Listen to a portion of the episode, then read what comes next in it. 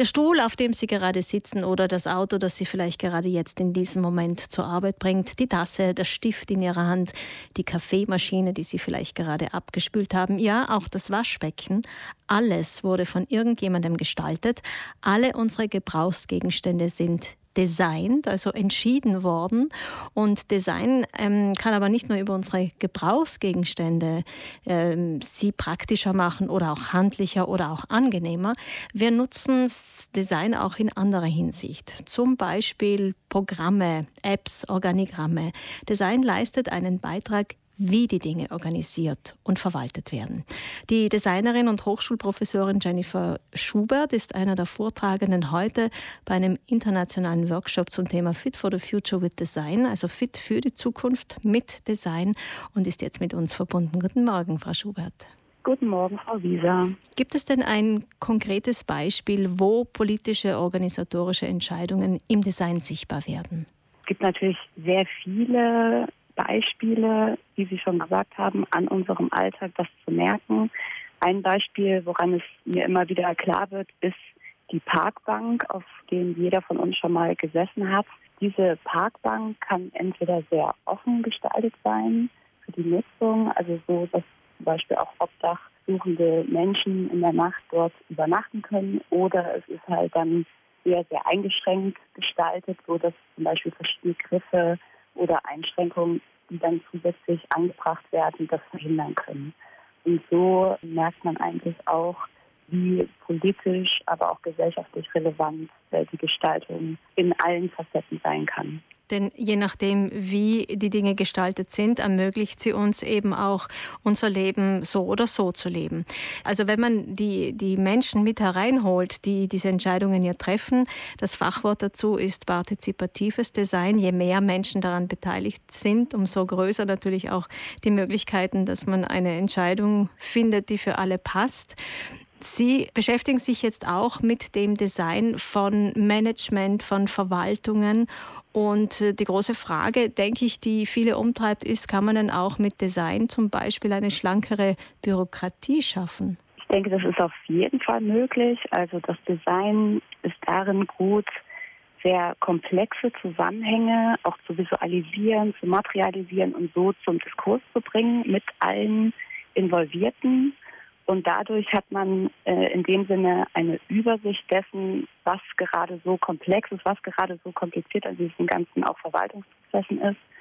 Also die Gestaltung schaut sich dann auch ganz genau an, okay, wie redet jetzt zum Beispiel oder kommuniziert die Bürgerschaft mit der Verwaltung? Wo sind da Barrieren, auch Barrieren der Begrifflichkeiten und übersetzt dazwischen? Und so kann es halt von beiden Seiten, auch natürlich von der Verwaltungsseite, ein Schritt auf die Bürgerschaft zugegangen werden und so die Prozesse verschlankt werden, sodass sie für alle zugänglicher und offener sind. Also zumindest auch das Schaffen einer gemeinsamen, verständlichen Sprache, dass der eine vielleicht die eine Seite nicht in ihrem Fachjargon stecken bleibt und die andere Seite, sage ich jetzt mal, wir Bürger und Bürgerinnen auch verstehen, was wir da eigentlich abliefern sollten oder worum es gerade geht. Jetzt gibt es natürlich verschiedene Arten, zu solchen Endergebnissen zu kommen, zu solchen gestalteten Endergebnissen. Man kann etwas übernehmen, etwas, das gut funktioniert, und adaptieren, oder man kann bei Null anfangen. Ich nehme mal an, es gibt beide Möglichkeiten. Ganz genau. Also wir schauen uns ganz, ganz viel, auch in dem Master für Ökosoziales Design, an dem ich gearbeitet habe, an der Freien Universität Bozen, ganz unterschiedliche Fallbeispiele an, die schon gut funktioniert haben an verschiedenen Lokalitäten, und schauen dann, okay, welche Strategien wurden da verwendet, wie wurde dort die Kommunikation vielleicht anders aufgesetzt, und übernehmen dann verschiedene gut funktionierende Mechanismen und übertragen das dann auf unser Projekt, was wir gerade angehen. Und es kann aber halt auch sein, dass man von Null beginnt. Das sind sogenannte Leuchtturmprojekte, wo man wirklich die Möglichkeit hat, ganz innovativ und neu zu starten und so halt wirklich auch was ganz, ja, neue Strukturen aufzubauen, die aber dann natürlich auch mit den Teilnehmenden zu testen, dann wieder zu adaptieren, anzupassen, so dass man dann wirklich davon ausgehen kann, dass es den Bedarf stillt und befriedigt und dann wirklich auch das Problem in dem Sinne erstmalig zu lösen und so dann wirklich auch Innovationen hervorzubringen.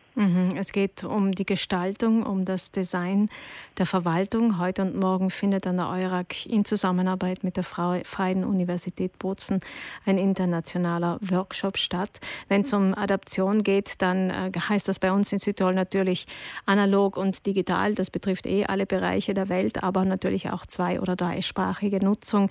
Das ist natürlich auch wichtig bei uns im Land. Das Ganze braucht vor allem diese Leuchtturmprojekte, die Sie erwähnt haben, also Projekte, bei denen von Null an entwickelt wird, braucht Finanzierung. Wie stark ist das Thema Design denn in der Gesellschaft schon angekommen?